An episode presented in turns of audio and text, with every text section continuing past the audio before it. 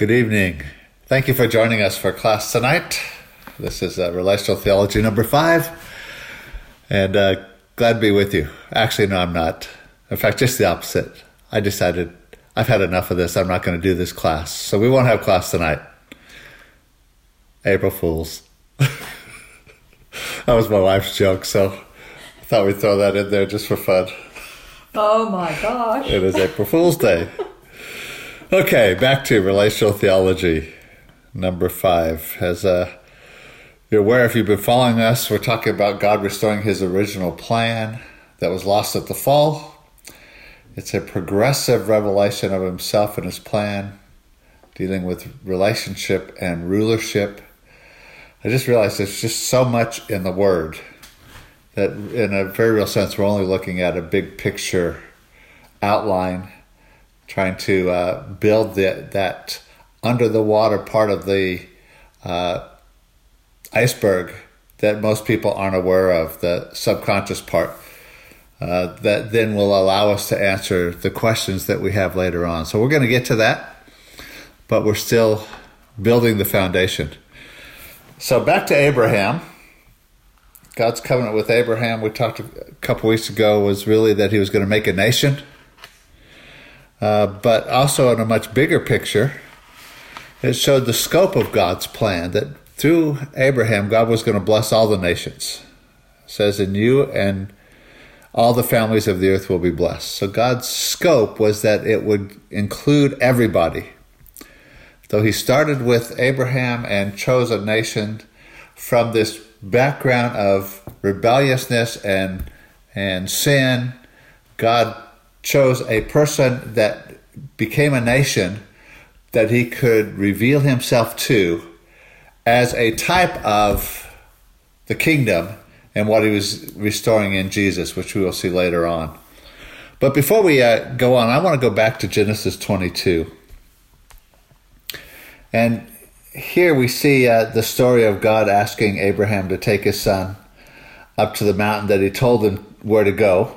Uh, and so he obeyed and he went to the the mountain that God had told him, and not understanding what was going to happen, except that God had asked him to offer his son. Uh, when he got there, the angel stopped him, as you know the story, and uh, God had provided a ram in the thicket. And so Abraham went and got the ram and offered it as a burnt offering. And then he said, call the name of the place, the Lord will provide, or Jehovah Jireh. As it is said to this day, in the mountain of the Lord it will be provided. Then the angel of the Lord called to Abraham a second time out of heaven and said, by myself I have sworn, says the Lord, because you have done this thing and have not withheld your son, your only son. Blessing I will bless you. Multiplying, I will multiply your descendants as the stars of the heaven, and as the sand which is on the seashore, and your descendants shall possess the gate of their enemies.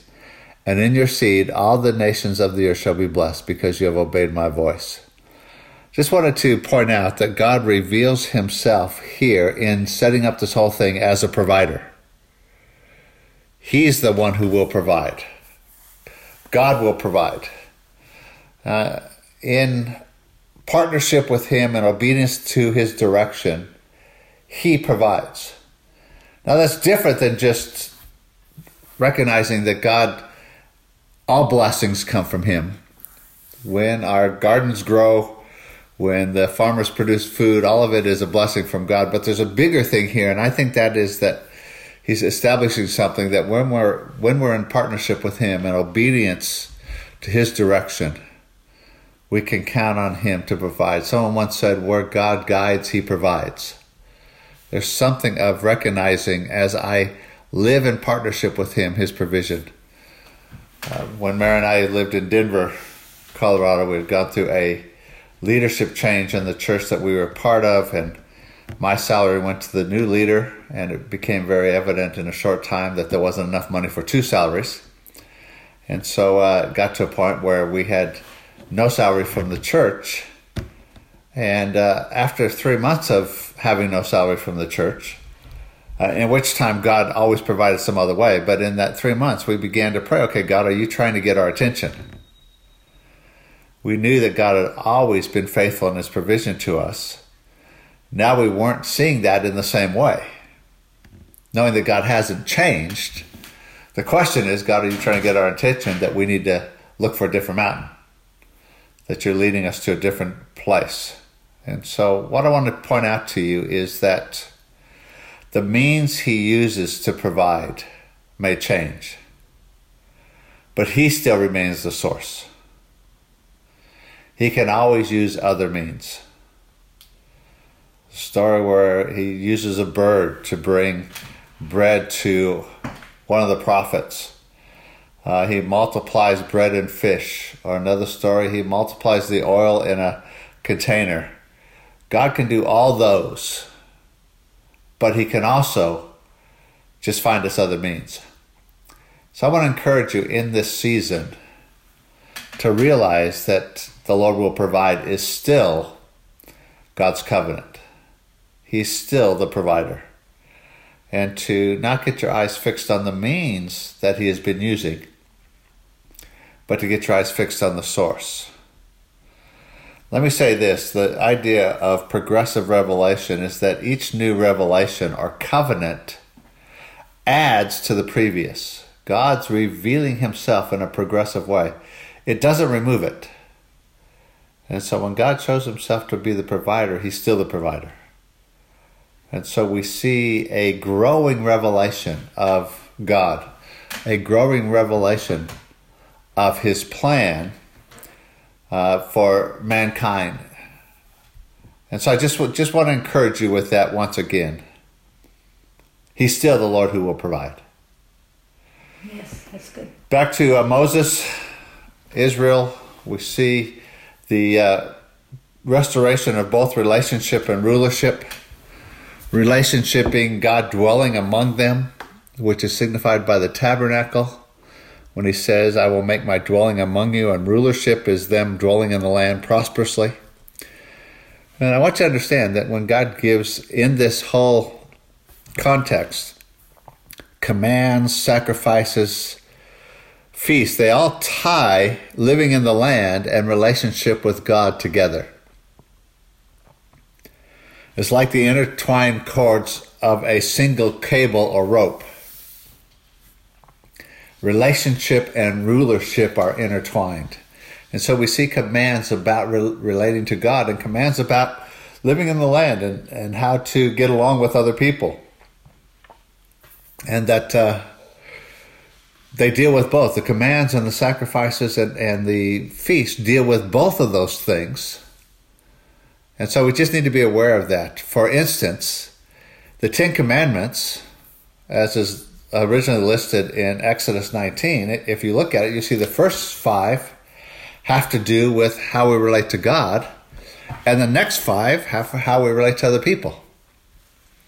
We're not to have a, any other gods, but then later on, we're not to kill people or steal. That's not so that God likes us. It's this is how you get along in the land. So you understand that this relationship and rulership is intertwined. The commandments that God gives, the, the feasts and the, the sacrifices weren't designed to make people righteous, as we shared last week. They were designed to let them know that they aren't. And so there is something in that to see this is how we get along. But there's also something in that as a reminder of what God has done and to obey what what he says and what he's doing. Uh, for instance, while tithing provides for the priests, it also reminds that God is the source of all blessing. Everything we receive has come from him. And so he's reminding us that he's our provider as we give. Uh, the Sabbath was for rest, but it was also a reminder of the holiness of God, to obey the Sabbath and keep it holy. And so it's a reminder of who God is. It's not just a legal uh, thing that God made up, but it's actually part of his overall plan. And so uh, when we look forward to the kingdom of God, we see that relationship and the advancing of the kingdom are, are intertwined. Relationship and rulership, the advancement of the kingdom or ministry, are inter- intertwined. God never intended us to do it without him. It was never in his idea that we would have enough knowledge or enough understanding to be able to make all the decisions on our own without walking in relationship. In fact, any attempt to make Christianity just a system of beliefs or to encourage people to gain enough knowledge to make all the right choices leaves out relationships and puts us right back in the Garden of Eden with Eve. The temptation of the enemy is, I can decide what's right and wrong. You'll know right and wrong. And so as I've said in the past, the idea of is the question isn't what would Jesus do? Let me get to know him and his plan enough that I can make decisions based on what he would do. The real question is, Jesus, what do you want me to do? It's a relational question. And we can't remove that from the basic premise. Otherwise, we end up right back in the garden,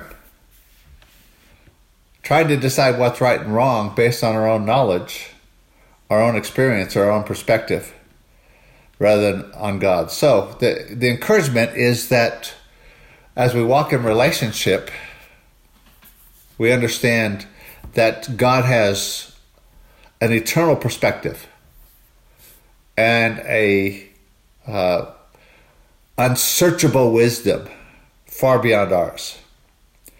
So with that in mind, let's take a look at some of the characteristics as God reveals himself in this section of Scripture. Turn with me to uh, Leviticus chapter eleven, where we see something about God revealing himself as holy. In this section, it's one of the, the key uh, characteristics of God. It's probably one of the most uh, foundational, fundamental of revelations on which God shows us who he is. But the first is that he's holy. Revelation eleven forty-four, I'm the Lord your God. You shall therefore consecrate yourselves and you shall be holy, for I am holy. Leviticus. Sorry, Leviticus. eleven forty-four and forty-five. I'm the Lord who brings you out of the land of Egypt to be your God. You shall therefore be holy, for I am holy. Over in chapter nineteen and verse two, speak to all the congregation of the children of Israel and say to them, you shall be holy, for I, the Lord your God, am holy. So he's basically saying there's something of holiness you need to grasp. Chapter twenty and verse twenty-six. And you shall be holy to me, for I am the Lord, am holy. For I, the Lord, am holy, and have separated you from the peoples that you should be mine. And then twenty-one, verse eight. Therefore you shall consecrate him, for he offers the bread of, of your God. He shall be holy to you, for I, the Lord, who sanctify you, am holy. God's establishing something of his, who he is, his character, his holiness. But somehow we see that that's also tied to fire, to purity. That the term holiness actually has two definitions. One is to be set apart, and the other is pure. And both apply to God. God is a separate order of being. He's set apart from mankind when he says he's holy, but he's also pure. And so when he calls the, the nation to be set apart, to be holy, he's calling them to be set apart. I'm choosing this nation from all the other nations to be set apart for my purposes. But he ties that in with something of fire, and he introduces this in the process of the the covenant that he makes with them. And uh, let me just run through a number of scriptures with you. But in Exodus nineteen and verse eighteen, now Mount Sinai was com- was completely in smoke because the Lord descended upon it in fire. God descended on it in fire. Exodus thirty-two and verse ten says, now let me alone, that my wrath may burn hot against them, and I may consume them, and I'll make of you a great nation. This is when the people uh, made the golden calf. Uh, thirty-three and verse three, he says, "Go up to a land flowing with milk and honey, for I will not go up in your midst, lest I consume you on the way for your stiff-necked people." In verse five, and the Lord said to Moses, "Say to the children of Israel, you are a stiff-necked people. I could come up in your midst in one moment and consume you." There's something of God's holiness and this fire. But if we go on and look in Leviticus, I want to show you a number of these because it one of the main themes that we'll see uh, impacts the Bible. Chapter nine of Leviticus and verse twenty-three, Moses and Aaron went into the tabernacle of meeting and came out and blessed the people. Then the glory of God appeared to all the people, and a fire came out from before the Lord and consumed the burnt offering. So there's something of tying God's glory and fire together. And then, uh,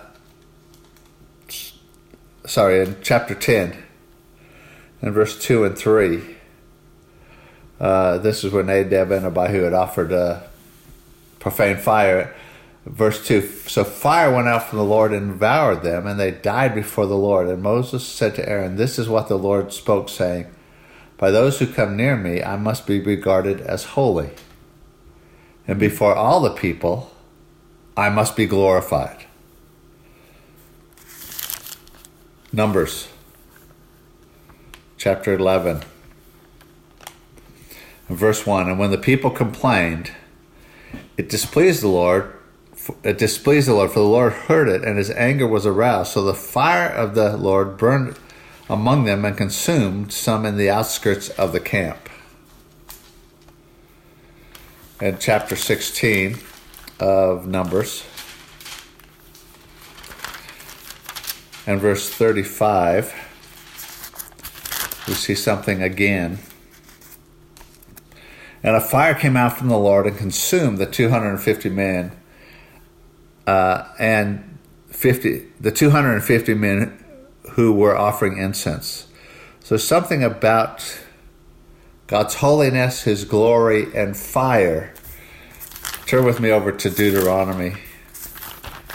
Next book. Yeah, we're going to go through the whole Bible with this. No, we're not. Almost. Deuteronomy chapter four,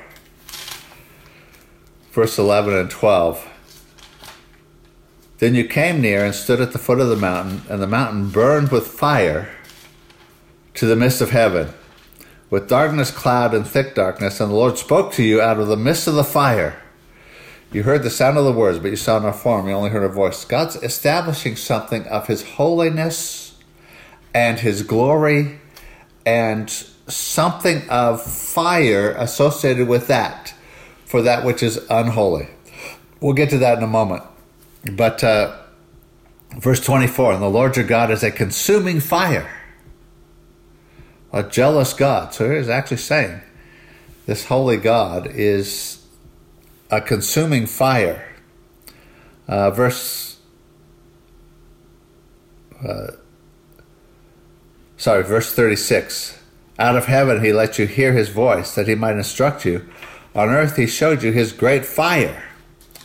And you heard his words out of the midst of the fire." So God's speaking to them some a covenant and some commandments, but it's tied in with this sense of holiness and recognizing who God is. Chapter five and verse twenty-two, "The words which the Lord spoke to all your assembly in the mountain from the midst of the fire, the cloud, thick darkness, and a loud voice. And he, he added no more, and he wrote them on two tablets of stone and gave them to me." And then one more over in chapter nine and verse thirty-three. Actually, verse three. "Therefore understand today, the Lord your God is he who goes before you as a consuming fire." So this is he'll destroy their enemies, but he is this consuming fire that is going to have uh, an impact for those who are against him. So what I want you to, to grasp here, begin to get a picture of that God in his holiness is setting up an understanding that sin and rebellion has a consequence. There are all these people who rebelled against God. They decided they would do what was right in their own eyes. They rebelled against God, and this holy God, whose glory is then revealed, is seen as a consuming fire. Now that's a there's a bigger theme throughout all of the, the Bible along the same thing, and it's tied in with the day of the Lord. There's something that is in the the prophets. Many of the prophets talk about the day of the Lord, a day of God's judgment or a day of God's glory or something happening that separates the holy from the unholy. Uh, in Malachi chapter four, verse one, behold, the day is coming. Whenever it says the day, it's referring to this bigger theme that you'll see throughout all the prophets, the day of the Lord, burning like an oven. And all the proud, yes, all who do wickedly, will be stubble, and the day which is coming shall burn them up, says the Lord of hosts. So there's this bigger picture. You see it throughout many of the, the prophets. You see something about the day of the Lord in uh, Obadiah, which is back uh, just before Jonah and just after Amos, uh, and Obadiah is a single chapter, but verse fifteen, it says, for the day of the Lord upon all the nations is near. As you have done, it shall be done to you. And so there's something of this judgment of God that comes on the nations on this day of the Lord. Amos calls it a great and terrible day. There's something great about it as God's glory is revealed, but there's also something terrible about it, which comes about when God's glory is revealed and those who are sinful begin to, to face the consequences of that. Back over in Second Peter, and in chapter three, from verse seven, we see something of this in a conclusion. And the heavens and the earth, which are now preserved by the same word, are reserved for fire until the day of judgment and destruction of ungodly men. Okay, the context he's talking about is uh, scoffers come in the day, walking according to their own lust, and saying, where's the promise of his coming? For since the fathers fell asleep, verse four, all things continue as they were from the beginning of creation. For this they willfully forget that by the word of God the heavens were of old, and the earth standing out of water, and in the words, God created the heavens, is saying, by which the world that then existed perished, being flooded with water. So he's talking about the flood. So he's talking about creation and the flood, and he said, but the heavens and the earth, which are now preserved by the same word, are reserved for fire. So God's never going to destroy the world again with a flood. That was a covenant with Noah. But we see there's something of this fire, that the world is reserved for fire until the day of ju- judgment and destruction of ungodly men. But, beloved, do not forget this one thing, that with the Lord one day is as a thousand years, and a thousand years is one day. The Lord is not slack concerning his promise, as some count slackness, but is long-suffering toward us, not willing that any should perish, but that all should come to repentance. But the day of the Lord will come. Rest assured, there is this day that's coming as a thief of the night, in which the heavens will pass away with a great noise, and the elements will melt with fervent heat. Both the earth and the works that are in it will be burned up. Therefore, since all these things will be dissolved, what manner of persons ought you to be in holy conduct and godliness, looking forward for and hastening the coming of the day of the Lord, because of which the heavens will be dissolved, being on fire, and elements will melt with fervent heat. There seems to be something of this day of the Lord, which is a expression of God's holiness, of God's glory being revealed. In fact, if you're with me, turn over back two books to past James to Hebrews. And Hebrews from verse twenty-five of chapter twelve. So see that you not, do not refuse him who speaks, for if you did not escape who refused him who spoke on earth, how much more shall we not escape if we turn away from him who speaks from heaven? We're going to come back to him speaking in a moment, but whose voice then shook the earth, but now he has promised, saying, yet once more I will shake not only the earth, but also the heaven. Now this, yet once more, indicates the removal of those things which are being shaken, as of things that are made, that the things which cannot be shaken may remain. Therefore, since we're receiving a kingdom which cannot be shaken, let us have grace by which we may serve God acceptably with reverence and godly fear. For our God is a consuming fire. Hmm. So he's referring back to this point of the shaking being this this uh, day of the Lord that comes and consumes, shakes everything, removes everything that can be shaken, removes everything that's, that's not built. Uh, in Corinthians, talks about those things being built, being precious stone and not wood, hay, and stubble, that will be consumed with fire. And so there is a sense of seeing God's eternity. There's a sense of walking with him to see things removed. First Timothy six sixteen calls God a... sorry, too fast. Calls he who dwells in unapproachable light. And so what I want to present to you, this concept, different than we what we might think, is could it be that there is a time coming when God's glory and holiness is totally revealed?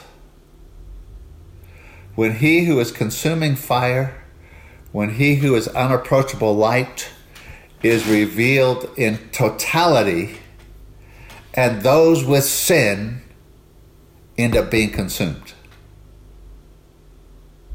What's he consuming? He's consuming the impurity. Malachi says he comes as a refiner's fire. Malachi three one. So there's something of God's glory that doesn't allow these things in his presence. Could that be what this is about? Could that be the culmination of the ages? Could that be those who are sinful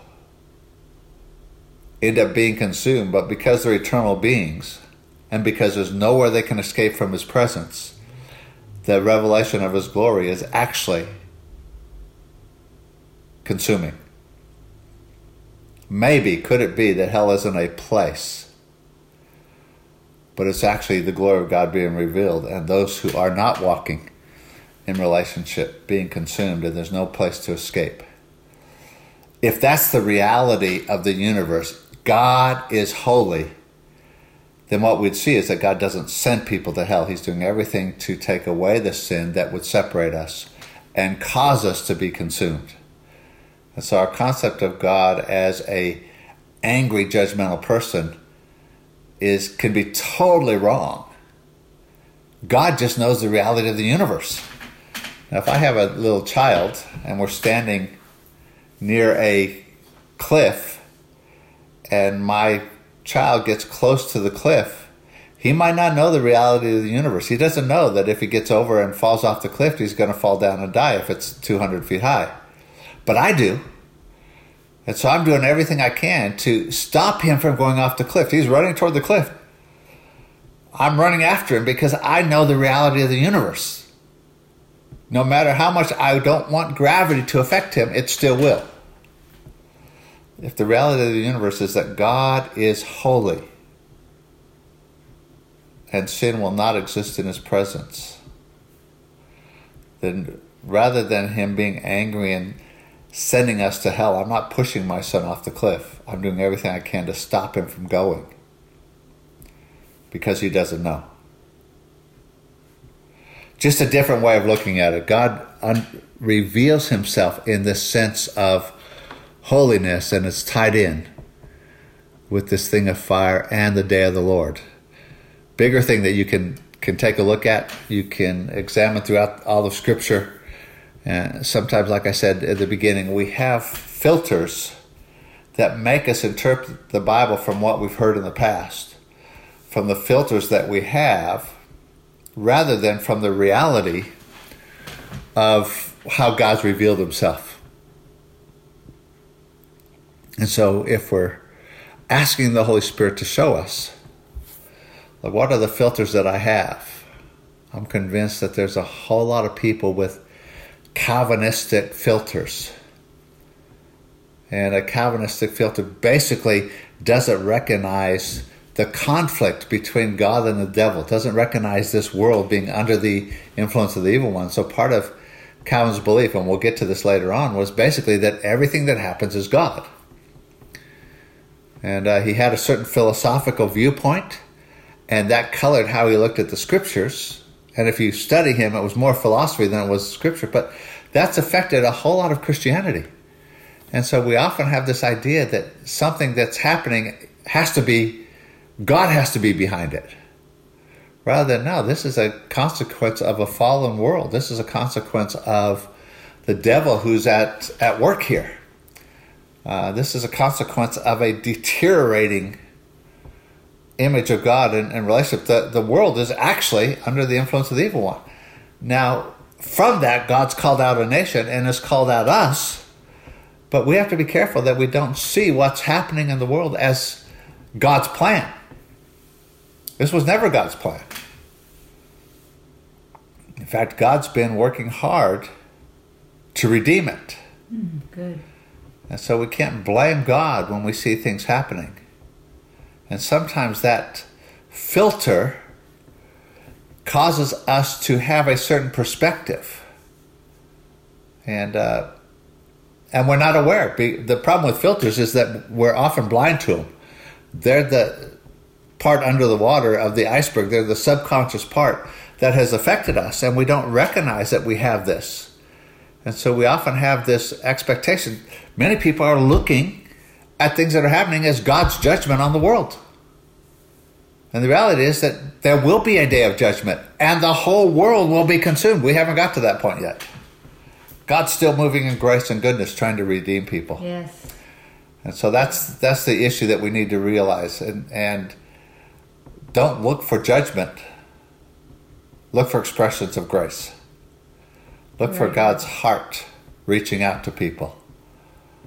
Uh, especially in this day and age.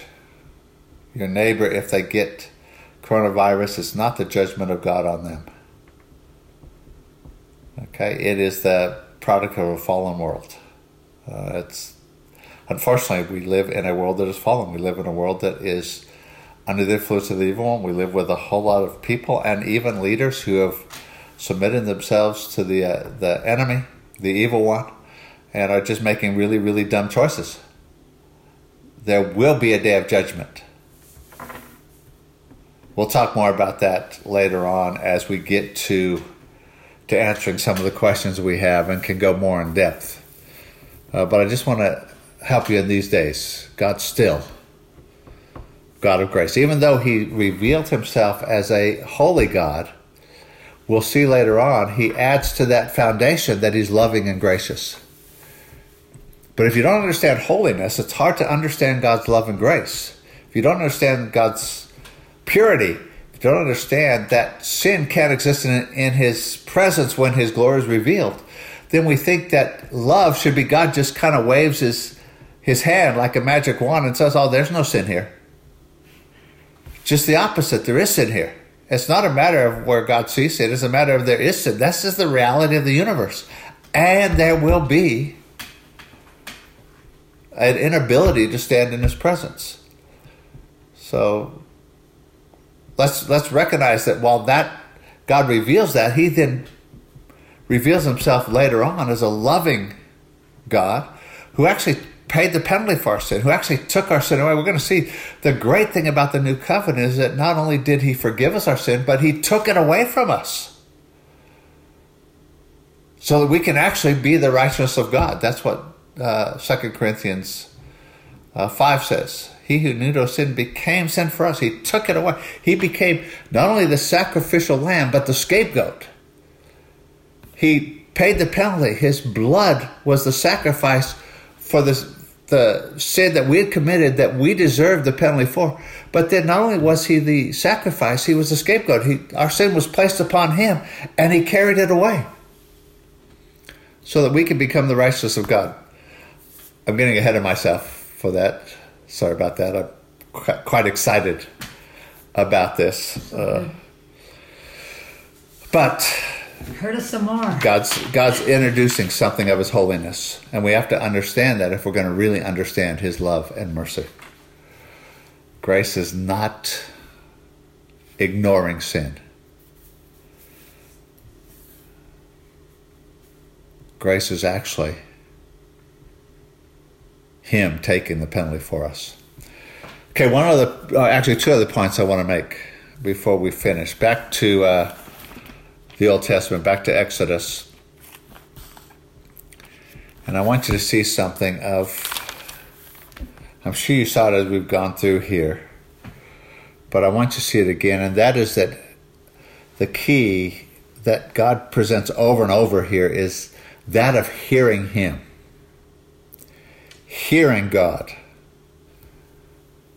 He makes it a point here where you're going to see just now.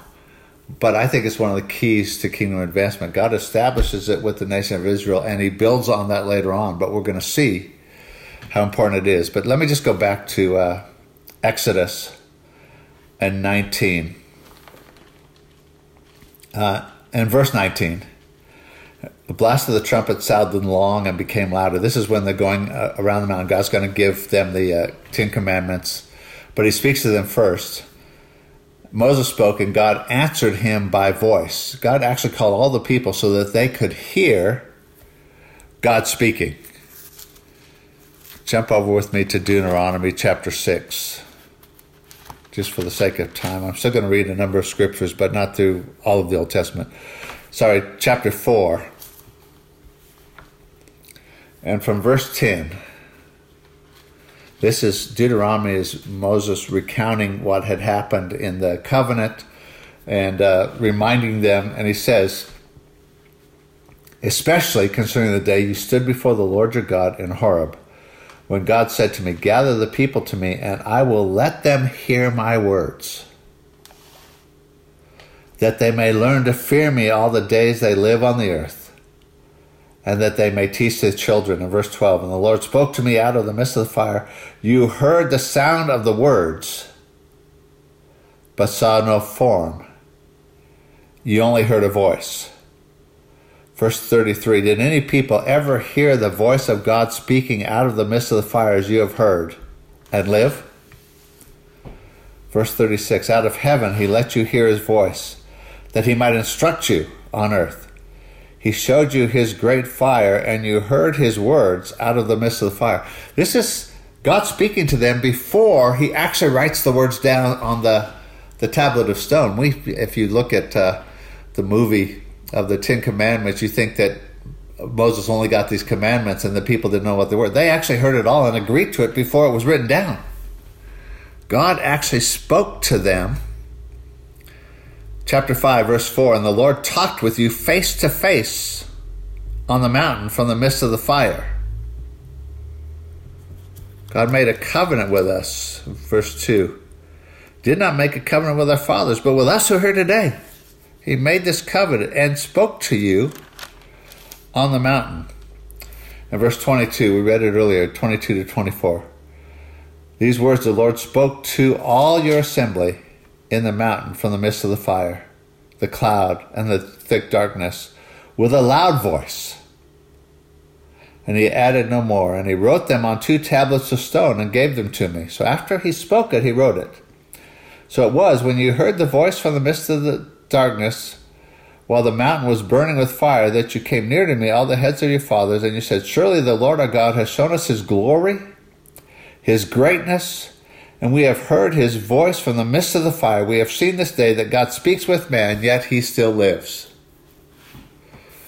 Interesting that God spoke to them. I, I don't know how often I'd read the Bible till I actually got an understanding that he didn't just write this down on tablets and give it to Moses. And Moses told them what God said. They actually all heard God's voice. And he says it over and over again. They heard him speak. This is the old covenant.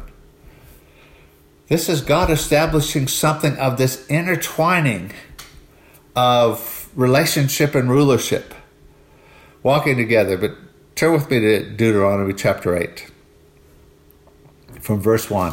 I want to read one to four. It says, "Every commandment which I command you today, you must be careful to observe, that you may live and multiply and go in and possess the land of which the Lord swore to your fathers." So he's now talking about rulership part of it. These commandments are about rulership. He makes it very clear that you might possess the land. "And you shall remember that the Lord your God led you all the way these forty years in the wilderness to humble you and test you, to know what was in your heart, whether you would keep his commandments or not. So he humbled you, allowed you to hunger, and fed you with manna, which you did not know, nor did your fathers know." Which is interesting, because manna means, what is this? We don't know. "He humbled you, he allowed you to hunger and fed you, that he might make you know that man shall not live by bread alone, but man lives by every word that proceeds from the mouth of God." In essence, God led you forty years in the wilderness to make you know that you live by hearing what God says. It's not by the natural. It's by something spiritual. Only place I found in the Bible where he makes them know something. forty years with one goal, to make you know that you live by hearing his voice. This is a type of the kingdom of God. This is a example that will lead us in progressive revelation into the point that every one of us has the privilege of partnering with God and hearing his voice. Jesus said in John five nineteen, "I do nothing except I hear the Father say." Verse five thirty, John five thirty, "or see the Father doing." Jesus only did what he heard the Father saying and saw the Father doing. This carries through into the kingdom. So you need to understand, God's making it very clear here that rulership, impact, living in the land prosperously, and relationship are woven together. They're tied together.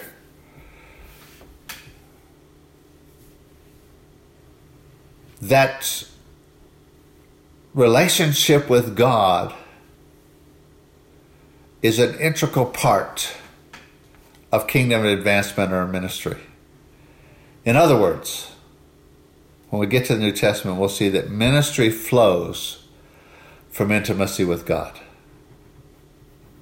not just knowledge. Ministry flows from intimacy with God, hearing his voice, walking in relationship with him. It doesn't flow from the knowledge that we gain. If I go to university and study or seminary and I get enough knowledge of the Bible, I can then decide how to do ministry. We can't. We need the leading of the Holy Spirit. We need the empowering of the Holy Spirit. We need to do, if anyone could have done that, Jesus could have. And he said he did nothing except what he heard the Father saying and saw the Father doing. He was birthed of the Spirit and led by the Spirit in all that he did. And so we're seeing way back here in this covenant that God makes with Israel that he's tying these two things together. Intimacy with him, relationship with him, and living prosperously in the land, rulership. How we do that is tied together. We have to hear his voice. So I want to encourage you in that. It's there, and we're going to see how it grows in maturity. If you see this revelation almost as a plant, it's growing and beginning to bear fruit, and that fruit gets riper. We're going to see that into the uh, the new covenant Uh, with Jesus in just a, a short while. But it's important to see that those are tied together. And then one last point I want to make before I leave is in Deuteronomy chapter seven, another revelation of who God is. Verse nine says, "Therefore know that the Lord your God, He is God, the faithful God who keeps covenant and mercy for a thousand generations with those who love Him and keep His commandments." Mm. God reveals Himself as a covenant-keeping, faithful God. The, the, the faithfulness of God is not about provision as much as it is about being faithful to the covenant. When I made a vow to be faithful to my wife when we got married, it wasn't just that I would provide for her, but that I would uphold that covenant that we made. I would uphold that, and I would be faithful to that. Irregardless of good, bad, how I felt, there's something, and God reveals Himself in this as a faithful God who keeps covenant. I mean, that's such an amazing thing. It, it is with Israel, but when we get to the New Testament, we see that every one of us is in that covenant with Him. And He's faithful to us. He's faithful to me. In the same covenant, He's still the same covenant-keeping God. He's still the f- same faithful God, and we're going to see how that's expressed when we get to the, the New Testament, the New Covenant. But God reveals Himself, and He lays this foundation just so we know that He's faithful. He chose covenants as a way of revealing Himself. He could have chose just rules, but He chose these covenants that He initiates and He binds Himself to. He makes a promise. He swears by Himself He's going to do something. Sometimes there is some responsibility on our part, but we often always get the better end of the deal. But then in that, He wants to make it very clear to us that He's faithful.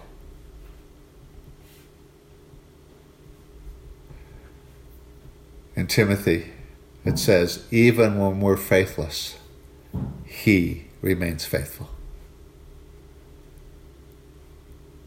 Even when I have no faith, even when doubt assails me, He is still faithful because He's a covenant-keeping God. And we're going to see the importance of that when we get to the New Testament. So I want to leave you with that. Some of the revelations of God in and around. Obviously, there is this greater covenant He makes with Israel. We call it the Mosaic Covenant, but it wasn't actually with Moses. It was with the nation. Uh, and He makes this covenant, and around it, there's a whole lot that uh, that you can be reading in here. There's so much that you can see of God's revelation of Himself if you understand the big picture. You, we can't pull it out of context and make it something that it isn't.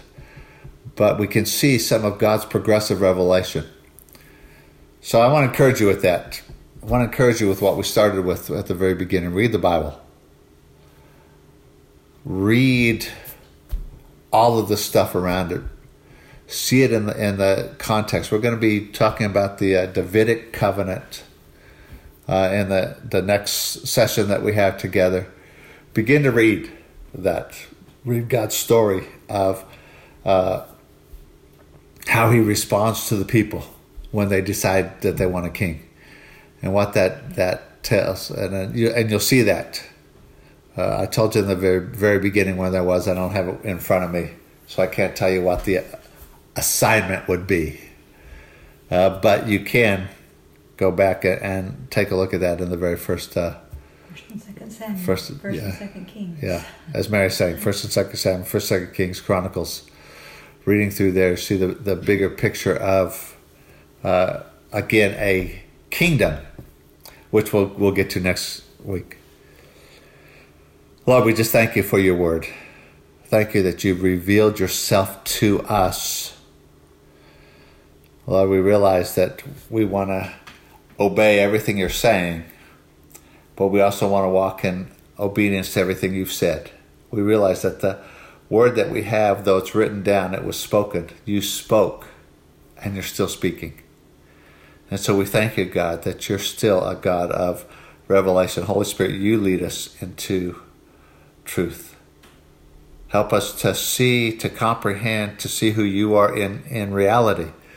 Lord, we just ask that you would remove uh, filters that have caused us to look at you in a way that for some reason it's picked up from philosophy or from religion or from uh, different things that have caused us to see you as different than you are and different than you've uh, revealed yourself to be. We say, Holy Spirit, help us. Open up our eyes, open up our mind. Lord, we want to know you. We want to know you more. We don't just want to know about you. We want to know you. We want to walk in intimacy with you. Realize that it was A W Tozer who said the most important thing about us is what we think of when we think of God. Because we move toward that image. Lord, we want to think of you rightly. We want to have a right understanding. So not only are we moving towards you in intimacy, but we're presenting you accurately and correctly to a world around us. Thank you that you're faithful, God. We trust you. In Jesus' name, amen. Amen. Amen. Wonderful. Thanks for being with us. Hope you're uh, finding this helpful and that we'll keep building on the foundations of the Word as we go forward. God bless you. Bye now.